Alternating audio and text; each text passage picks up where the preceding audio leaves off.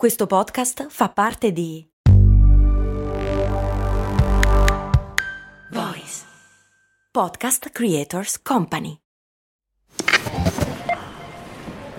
Ecco il suo resto. Mm, certo che al giorno d'oggi con un euro non si fa più granché. Beh, lo posso usare per il carrello della spesa. Ma comprare 10 Goliador? Eh no, per quelle servono 2 euro adesso. Ah, beh, allora non mi resta che lanciarlo nella fontana di Trevi ed esprimere un desiderio. Oppure, beh, potrei investire sul mio futuro. Ma un euro? Beh, sì, su Scalable. Scalable, che supporta anche questo ascolto, è un'app che ti mette a disposizione gli strumenti essenziali per costruire una cultura del risparmio. Ti consente di investire in modo flessibile in azioni, ETF e fondi, creando piani di accumulo automatici a partire da un solo euro. Altro che Fontana di Trevi. Amplia le tue conoscenze finanziarie e fai crescere i tuoi risparmi nel tempo. Scopri Scalable per i tuoi investimenti. Link in descrizione.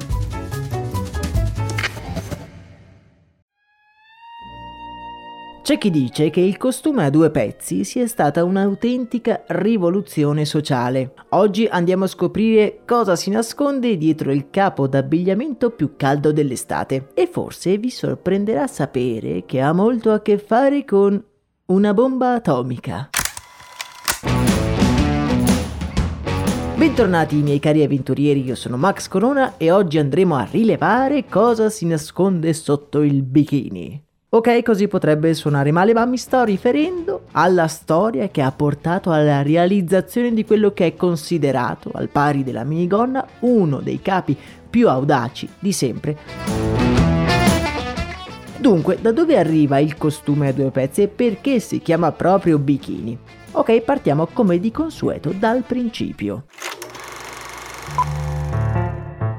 Le prime testimonianze del costume a due pezzi risalgono all'età romana. Mosaici raffiguranti fanciulle impegnate in giochi atletici coperte solo dall'antenato del moderno bikini sono state ritrovate in Sicilia nella villa romana del Casale.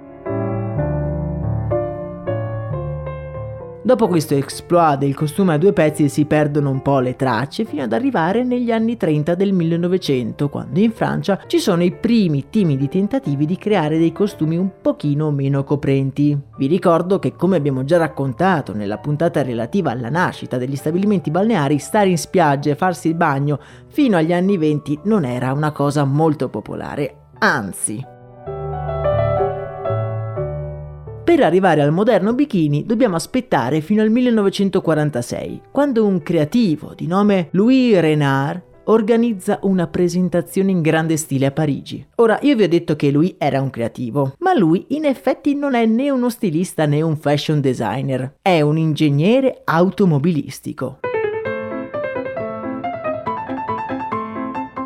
Un ingegnere automobilistico che però un giorno decide di dare sfogo alla sua grande ambizione imprenditoriale e di rilevare la piccola attività della madre che si guadagnava da vivere vendendo lingerie di propria produzione.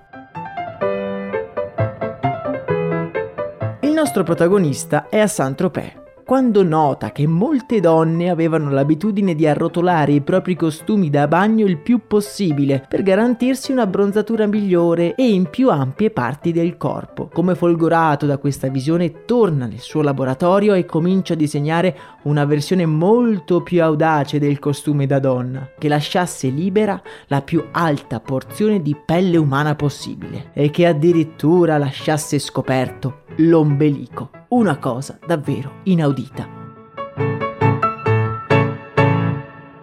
Lui decide di chiamare questo succinto costume da bagno bikini, proprio come un atollo disabitato dove il governo degli Stati Uniti d'America stava facendo dei famosi test con la bomba atomica. Lui infatti ritiene da un lato che sia un nome esotico, bikini, e anche che la sua nuova creazione sarà una vera e propria bomba per l'opinione pubblica. Lui in effetti ci aveva visto giusto, prepara una grande conferenza stampa comunicando a tutti i giornalisti che da quel giorno le spiagge francesi non sarebbero più state le stesse.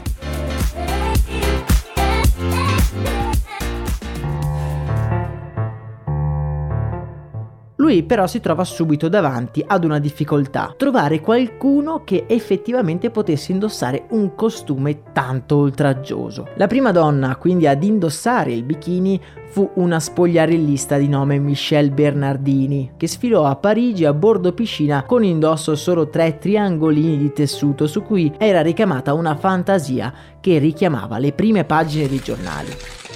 Vi lascio come sempre la foto nel nostro canale Telegram che trovate in descrizione. Il lancio del bikini ebbe molto successo. Arrivarono oltre 50.000 lettere di congratulazioni per il nuovo capo di abbigliamento da spiaggia e Michelle Bernardini ricevette numerose proposte di matrimonio dopo la sfilata. Come facile intuire, la storia del bikini era tutt'altro che in discesa. Possiamo dire che i tempi non erano ancora maturi. Il Vaticano lo dichiarò oltraggioso e venne bandito in Spagna, in Portogallo e in Italia. Addirittura rimase fuori legge negli Stati Uniti fino al 1959. Le cose cambiarono quando attrici e modelle molto famose cominciarono ad avvicinarsi al bikini. Tra le prime troviamo sicuramente Rita Hayworth. Il bikini rispetta il suo nome solo negli anni 60, quando esplode definitivamente accompagnando la rivoluzione sessuale e il movimento hippie.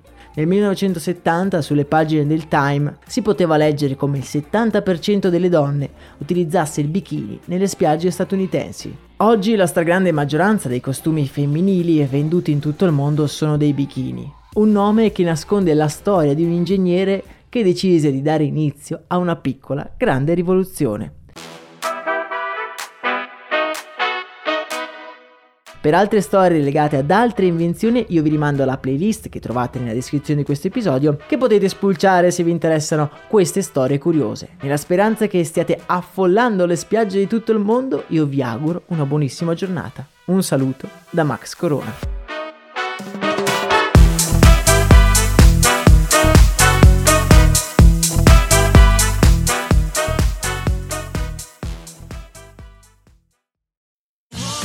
Sotto costo 1 euro. Fino all'11 maggio il notebook Lenovo IdeaPad Slim 3 16 GB di RAM con processore Intel Core i5 è tuo a 529 euro perché 1 euro batte forte sempre.